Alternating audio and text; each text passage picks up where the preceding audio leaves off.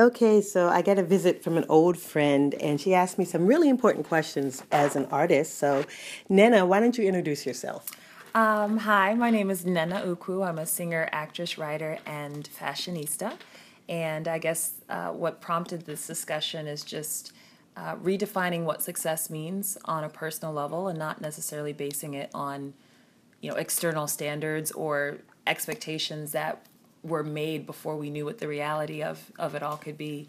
So we're just kind of tossing around some ideas about how to define success for yourself and not in comparison to somebody else or in comparison to just a popular opinion, which oftentimes is based on illusions. Yeah, I really think so. and I think just to give you guys a little history, Nana and I worked together um, when Coleman was three. Oh my so, gosh. so that was, um, and he's just turned 11. Really? Was it? It was, Was he was turning three, right? 2009 10 ish when we worked together. And it's fif- 2015. Okay. Oh. Yes, it was nine. Six, yeah, so maybe he was four. Okay. Oh my gosh. Yeah, because he was having, he was little. Yeah, he was little. And we had a birthday party. Okay. So, um, and, and Nena worked with me then, and she was like one of the first people that I ever worked with, sort of as like before I started developing Redwall artists. And really feeling like I wanted to mentor artists and help usher them along, but I didn't know what that looked like. And now I've pretty much taken that thing and structured it into different classes that I offer. Like the Ultimate Acting Experience is much like my mentorship. It actually is my mentorship. It's my mentorship program. But um, poor Nena was one of my first test cases. yeah, the 10 sessions, and we got a couple sessions in before I left the city, but Yeah. they were very, I mean, what I found from you, even in just one to two sessions, you unlocked certain things and certain walls and certain hangups that had come after being out of acting for a long time. Mm-hmm. You know, and you were able to. Um, I think what I learned most from you, I feel like there's a thawing process of the actor's heart sometimes when you're jumping into roles. And real coaching shows you how to just jump into it because when you're in the industry, you don't have time. You For don't all have, your stuff. you don't have months of rehearsal to find the character. Yes. And that's because for me, whenever I used to do plays, my history is like I'd always struggle. But then by the time it came, I'd find her, you know, and then it was glorious. And there's always a moment, it's like, am I going to find her? Am I going to whatever?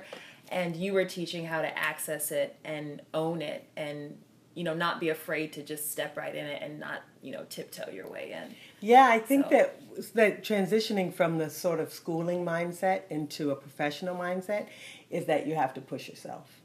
And it's great. I I so support training, but it's like how do we make that transition in our mind and in our behavior to become a professional?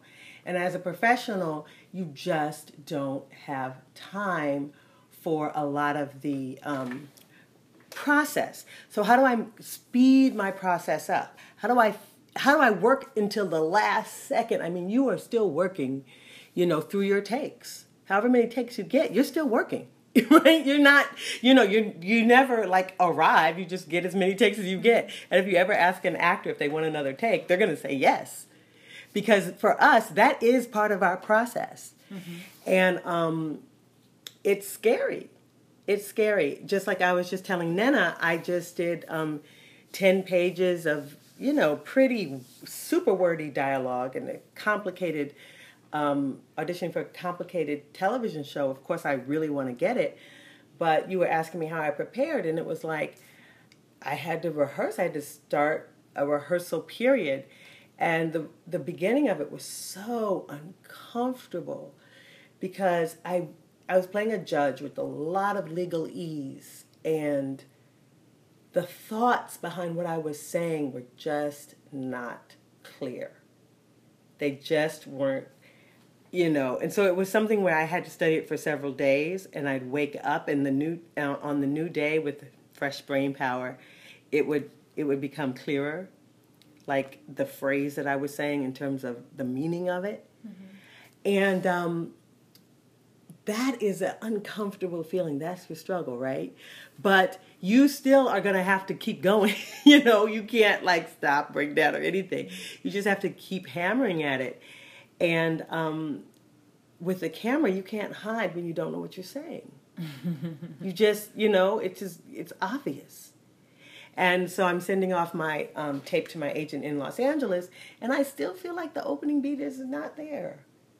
Like that, oh, the all the way ownership, mm-hmm. you know? Like the penny is, I feel I call it the penny drops. It's like you put a penny in a machine and then you you know to order mm-hmm. some candy and it drops and it's like ah I understand. Yeah. but that deep level of visceral understanding, even when you have intellectual understanding, sometimes you don't really Being connected. have your mind around it. Yes, all the way. Oof, so annoying. Anyway, but that you have to live with that discomfort. Mm-hmm. And you have, as a professional, you have a timeline. You have to do it when they say do it. Mm-hmm. So I got to send the tape off, you know. And at some point, even though if I was going to play the role, I would keep working, keep working, keep working. I'd keep working all the way until they said cut. Mm-hmm. I'd never, you know, I wouldn't stop. So, um, and in theater, there's like, you can work and struggle behind the curtain. And there's room to experiment and yes, and you can hide. It's like you're safe in rehearsal, you know, where you can try things or whatever. But in film and television, it's like your rehearsal process is exposed. It's like you're literally in front of people rehearsing trying, right, and um, and exploring and finding out, mm-hmm. and and working on connections and having some parts work and some parts not work, and you have to live with that. and that's scary, you know, it's scary and it's different because we don't get it all polished up and all ready and just ta-da, this is the performance. And it can be watched multiple times. It doesn't just evaporate into air where, you know, memory can like fade the glaring or the you know what I mean. So that's why it's like um, you will see that there are great actors who have not always great. You can, you know it's it's a collaborative process, and there are a lot of factors that go into it, film and television, and you can end up not being great, and that's something you have to live with. It's a risk that you take mm-hmm. every time you step in front of a camera. You don't know how it's going to be edited. You don't know how the whole thing is going to work together. And you're still exploring and you're living moment to moment and this feels connected to you and but it might not work.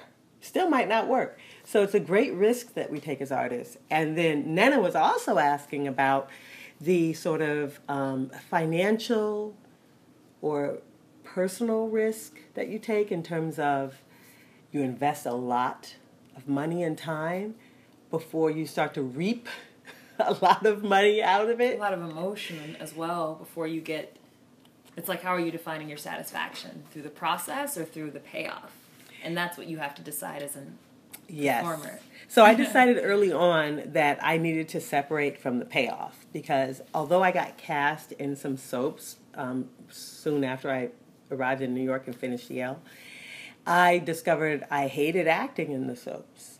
I was bored and the work was awful. It was awful because I was working so fast as such a new actor, such a new medium, and literally there's only moments of rehearsal and you're just thrown out there.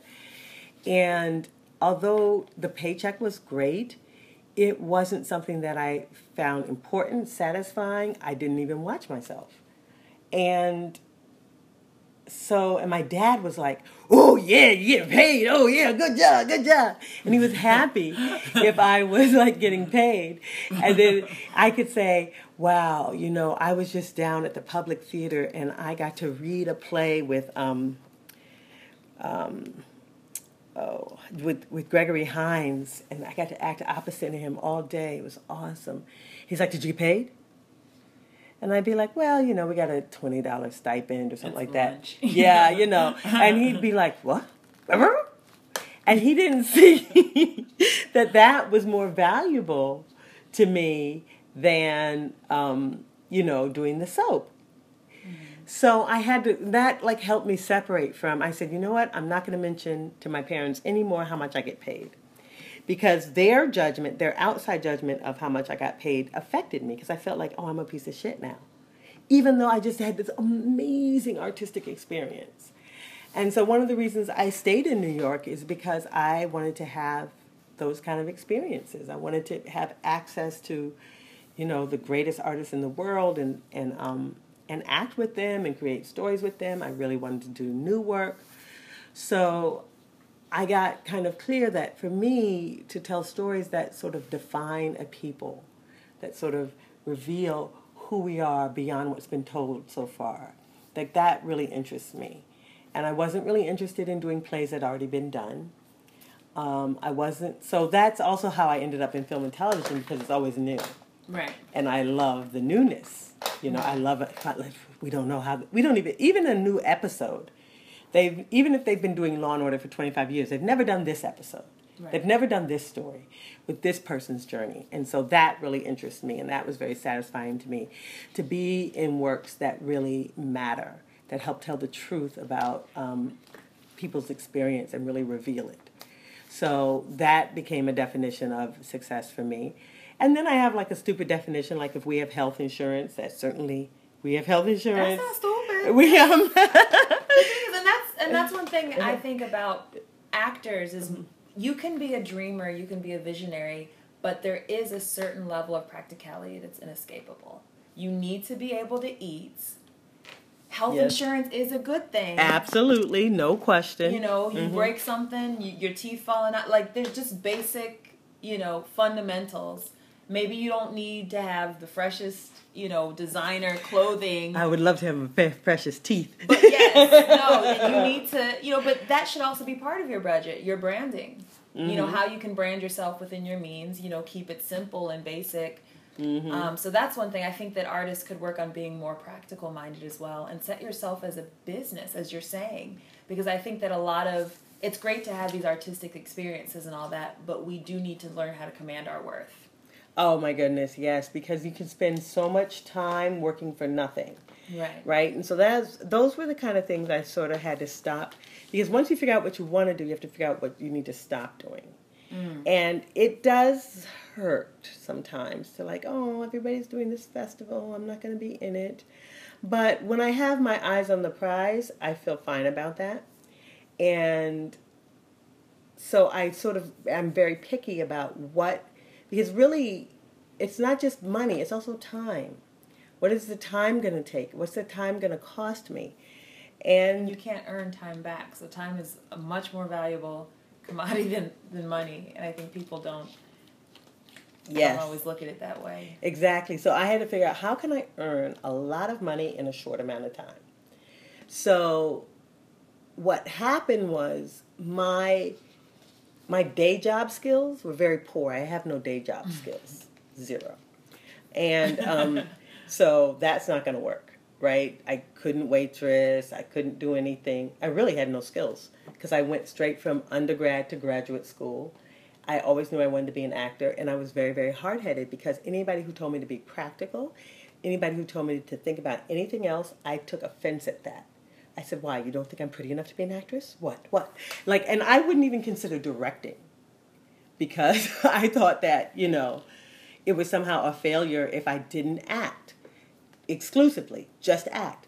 But luckily, organically, while I was at Howard, I became interested in directing because, you know, it was like a theater tech class, it was required. And you had to direct a scene with a tech with a prop, and the prop had to do something. And it was just so satisfying to see the whole thing come together. Mm-hmm. And I, we had like a man and a woman on a date, and I made a steak, and the steak exploded. And it was awesome. I was like, I was like, oh, I love this. Mm-hmm. And then I direct another little scene, and I loved scene analysis. I loved, I loved plays. So that sort of opened me a little bit. And then I went to Yale, and it was all new plays. And my passion and interest for story and new plays made me more valuable um, to as an actor because I was an actor who was bringing that level of interest and that level of skill to the table. And I think that's how I got um, got to do new plays, and people appreciated me around new plays. And so then when I came to New York and I couldn't do anything, um, it made sense. People asked me to help them with auditions and it made sense to start trying to charge for that because I could make more money doing that than I could temping, than I could being um, a waitress. which were like my other two options. So that's sort of how my business started. Everything was very organic. So it was like, what do I love to do, and how can I get some money doing it? Um, so it started with the coaching, and it moved on to directing because my actors I was working with needed more stuff, and also since I love to do it anyway, so it just it just made sense. So from there, so we did that for over ten years before we decided to look at our business. You know, 9/11 came. My husband was a travel agent. I must say, when my husband married me, it made my life a lot easier. So if you can get married, try to find, or I call it a benefactor. Someone who will support you, you know. Oh, I, I've been. if you think of Great Expectations, how he had Miss Havisham, was it yeah, Havisham? Yeah, like that wasn't even a romantic relationship. I've been praying for a benefactor, somebody who would see, love my vision, and just want to sow into it. Not just give it, but almost as a like a sponsorship of sorts. We'd have no Zora Neale Hurston if we did, if there weren't benefactors. Right. You know, think of all the artists we wouldn't have. The whole Harlem Renaissance, all those writers. How did they live? They all had benefactors. But anyway, it can also be known as a husband, um, yes. or partner, sugar daddy, or just someone who I would love to support. be a husband because then yeah. accomplish multiple yes multiple yeah. needs. I've never actually I have gotten like um and they do have some grants out there for artists, mm-hmm. and I have um gotten one. I got the Fox Fellowship, and um that was you know significant and helpful. Fox TV. Um, no, it's Fox. Mm-hmm. Um, Fox something. Can I see all the browser windows? Um, it's um, it's through the Actors Center. In fact, I'm going to ask Michael for a recommendation. The Actors Center, um, they have. Oh, you're applying again? Oh no, I'm just showing you. Okay. Um, theater development is about support contact workshop. Support. I don't know, but they have a Fox grant. Donate now. Da da da. Teacher development workshop company and you can just keep. Oh, my Apple Watch tells me I need to stand up. You can find different um, grants for artists, right? And there's very few, of course, for actors. Sh- excuse me, schmactors, I should say. But um, you know, to go ahead and apply whether you want to re- whether you want to study. So I use mine to further my studies, um, to take classes. oh, stuff. that would be nice. Yeah. Nice. Just that in North Carolina, I haven't been able to locate an acting program. I mean, mm-hmm. just even by word of mouth, I haven't had anybody recommend anything that I felt would be what I wanted to do. I don't know that they have classes that treat it as a professional type. I mean, I mean, I. Can, you have enough money to study. What? Yeah, with the Fox grant, you'll be having enough. Like some people use it to study in other countries. Oh, it's a some, lot, a lot. Yeah, it's a lot. Oh, so and, it's uh, not like just a couple hundred or. No. Oh. No, no. Okay. Um, but those kind of yeah, that's that's what you want to go for, where you can take a year off and and study and in London study. and or study wherever you want. Like some people go to Australia or, or Africa and study, you know, the seeds of theater. I happen to be um, not that adventurous. I'm adventurous as a as an artist, but I'm not as adventurous as a person. So I didn't need to go anywhere. I didn't want to go anywhere. I was like, Los Angeles, that's okay, you know. Yeah. But I really did enjoy um, learning and studying with other teachers and stuff like that. So you did uh, schooling.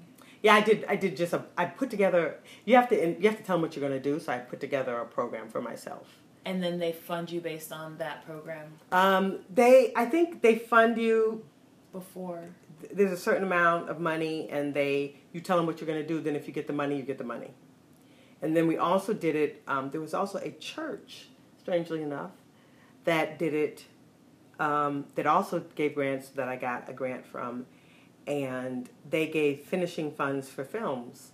So it was just like a really you know we just applied for that we got that that was great. Wow. And um, so you know, we did, that was when we were starting to make films and stuff. We did the old films and family route. We did our, we've done our one fundraising campaign just to see if it would work, and it did. Um, so we've worked around that. But the thing I really wanted to share with you was that get my phone and write down the Fox grant. Oh yeah. But yeah, keep going. But but if not the Fox grant, just look for grants for artists. If you Google grants for artists and see what is offered in terms of grants for artists and see what what fits into what you want to do. Now, of course, some of my friends are geniuses. so they've gotten the MacArthur Genius Grant, which is, you know, highly competitive, but I do know um, several of my friends have gotten it. Mm-hmm. Um, and I think that's for playwrights or writing, or writing for the theater, or something like that. Right. Yeah, and um, but if you Google, you know, grants for artists, grants for playwrights, grants for actors, you're gonna find you're gonna come across this information. Mm-hmm um, which I highly suggest. So that was more like developmental. But when now, after 10 years after having my company, I figured my company, which was just supporting my family, and my husband had quit being a travel agent and now was full time uh, working for Redwall. We needed to sort of figure out how can we up our game, get more money. So I decided to take my business online so I could teach more people because when you are coaching or teaching, you can only teach so many people. Mm-hmm. I said, well, how can I reach more people? How can I have a bigger imprint as an artist? How can I give more to more people? And maximize the time. And maximize the time. Mm-hmm. Also, I'm cheap. So I look at artists as being cheap like me, uh. saying that, you know, what kind of program what I like? Like, I always want to improve my acting. Just like I was telling you this week, I was. Um, I was improving my acting because I had to rehearse this difficult scene. So I was challenged. Mm-hmm. So how could I do that if I if I didn't have um, money? So I that's why I took my classes online where people could rehearse at home and then be held accountable, upload their film and television scenes, get feedback, have community, have a support. And so that's why I started Zoom in acting. Okay. And that's my cheapest acting program because it can fit a lot of people and um, that I'm actually giving a free class in it on um, October 5th. So you can sign up for my free class for mm-hmm. October 5th, um, Zoom in Acting, and you get to, you can rehearse as much as you want during the week. And for me, when I made my transition from theater to film and television, it was because I was rehearsing on camera. I was rehearsing on camera for every single audition. And that gave me so much information and feedback. So the camera is a great learning tool. But we're so freaked out about seeing ourselves, and it takes a process to sort of get over that. Mm-hmm. So I feel like I've sort of, I don't know, I feel like I have come up with a way to help usher people through that process so that they're able to actually improve their own work which you should be able to do. Because if you're an artist, you know, you're going to be working every day. A dancer, you're going to be working every day. An actor should be able, be able to self coach. Self coach and watch a tape, and then we get together online and we watch and critique the work. But it's a way to improve your work dramatically. Mm-hmm. So that's what I teach Zoom and acting. I hope you guys will join me on October 5th. Mm-hmm. The last part, the last answer to your question is um, how do I figure out what to do um, to make money fast? Okay, so we talked about grants, of course, and that's more developmental. But now we're talking about really looking at your life, turning it upside down, and saying, what is every single thing I know how to do? Everything I know how to do, from typing to acting to singing to everything. And really writing that all down like in a brain dump. And then after you do that, you say, how can I put this together? Or you can ask yourself, how can I serve with these skills? And who can you serve? Who, who should you target? Yeah, and you start to, and you just start to look at it a different way. Put it up on the wall, stare at it for a long time because you're just thinking about it, right? You're just looking for this idea of what might work for me. So, um, in terms of what do I love to do? What could I create that people would pay for? Because this is the, you know, this is the time of the entrepreneur and you just can't make enough money working for other people. So when I do work for other people, I, I teach a class at Actors Connection, at NYU, um, at SUNY Purchase. That's just me getting known. Like I don't even look at how much they pay me there because it's not worth it. Because, but it's just for me to spread my reputation and spread what I teach. Branding. Yeah, it's that's the only reason I'm there. And what I really want is people to join me online. It's people to join me privately. It's the people people to produce with me. And when I'm out there, I'm just meeting those people because those are my future customers. Those are my future collaborators. So um, I did take several business classes. Okay, so the classes that I've taken, I took um, the first one was the class for my spirit, and that was the um, what's it called? Feminine Power. So that was like a seven week online class. And when I took that seven week online class, it would be like a thousand women on the phone. It was only on the phone. And it was so empowering. And I really did not think that, but I was so desperate to learn and to grow. But I didn't think that it could have impact. But it did. You know, I would be crying with these women in Australia and like old women, young women, all these things. We're all working through our, our issues and stuff. And the questions that they answered, asked us, were so powerful. Just about what you want, what is your, um, it's essentially what is your mission statement, but they call it a power statement, which is better than an affirmation because it's something that you can actually believe in. It's an affirmation like, I am beautiful. No, I'm not. I am beautiful. And what, what are you going to do with that? Yeah. You So this becomes like a power mm-hmm. statement, which becomes like your guiding light. So what I did with that was like what I learned there. If I learned anything, I teach it. I incorporated that into the mindset part of the work that I teach, because I saw how powerful that was for me as an artist. It became like a north star. It helped me say yes and no. It helped me figure out who I was, who I wanted to work with, and that vibration, when you're going with the flow, it attracts money to you. So then that all of a sudden I have an agent as a director. All of a sudden um, I have more opportunities. People contacting me from Facebook to do interesting things, create things for them. And um, that just started to unfold. But then once I, and then after that, at the end of Feminine Power, seven weeks of that, arty farty, get in touch with myself, big girl panties, all that stuff after all that happened, then I figured I needed to get practical and get business like. So I took several business classes. The first was I took Your Other Dream Job with Dallas. It's one of my collaborators and friends. These Dallas. are online. These are just- all online Okay. classes because I'm a nut. I love to study. So I did um, Your Other Dream Job with Dallas. That was, and I also, as soon I did it once, and then the second time she taught it, I did a other green, dream job group of women, grown and sexy, who we all took the class again, and we also met in between the meetings to support each other online. And so that's when I developed my online um, acting in the digital age. Okay. So I made that into a program, which I, you know, fleshed out at NYU. Those were my guinea pigs, and then I, and then the business part of it, Dallas taught me to bring that online.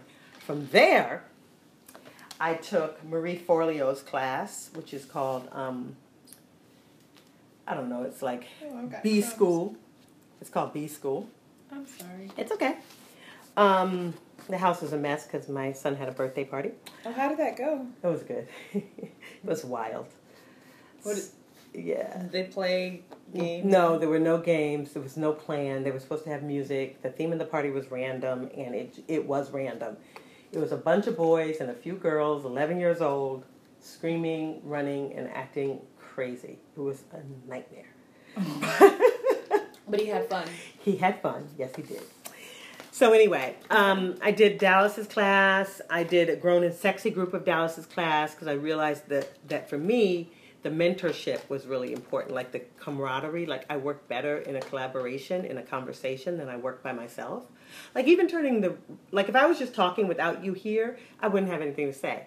But the fact that I want to help you and enlighten you and turn you on or whatever, those are my objectives. Um, that gives me something to say and something to do, and that sort of aligns me, and that makes it worth recording to me, because maybe somebody else can learn from it, and that's the beauty of online because many people can learn from one. So that's sort of why.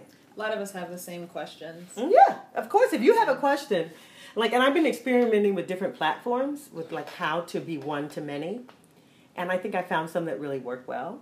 So I, so I'm using that for the for the Zoom in acting, and I'm also experimenting with others for um, with my other classes because I want to have a an ongoing conversation. And for some reason, like I know I could use Facebook, like a private group in Facebook, but I just want something more special. Um, just because I want to feel closer, and as soon as I turn on Facebook, I get completely distracted. There's a lot. It's a lot. The, Yeah. Yes. And I want it to be where a place where you're going where it's quiet, where you're focused, where the conversation is almost sacred. I think your acting and your artistic life is sacred. It's it's like a prayer, you know, and when you work on it, it's like an act of faith because you don't know what the result is going to be. You're not getting paid for it. When you're rehearsing for an audition, you're not getting paid. Um, so that needs to be held in a certain vibration and light and specialness, or you'll quit. You'll, You quit. burn out. You'll burn out, and you'll feel frustrated. So that's why I created these groups. That's why I created these programs, and um, I learned from Marie Forleo and from Dallas Travers about how to bring my business online and how to really serve people. So that's what I suggest.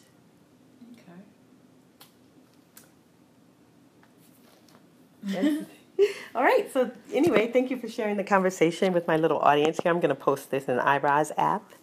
Thanks for listening, guys. Join me on October 5th. The link is going to be right below. Nnenna, say bye. Bye, everybody. It was a pleasure being a part of this episode.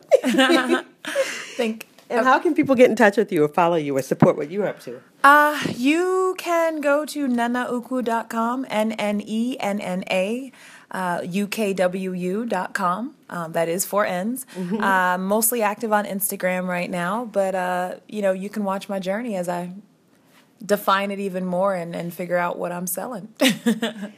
She's such a beautiful communicator, beautiful woman, and um, she sings, she does fashion, and she is in North Carolina finding her voice as an artist. So follow her journey.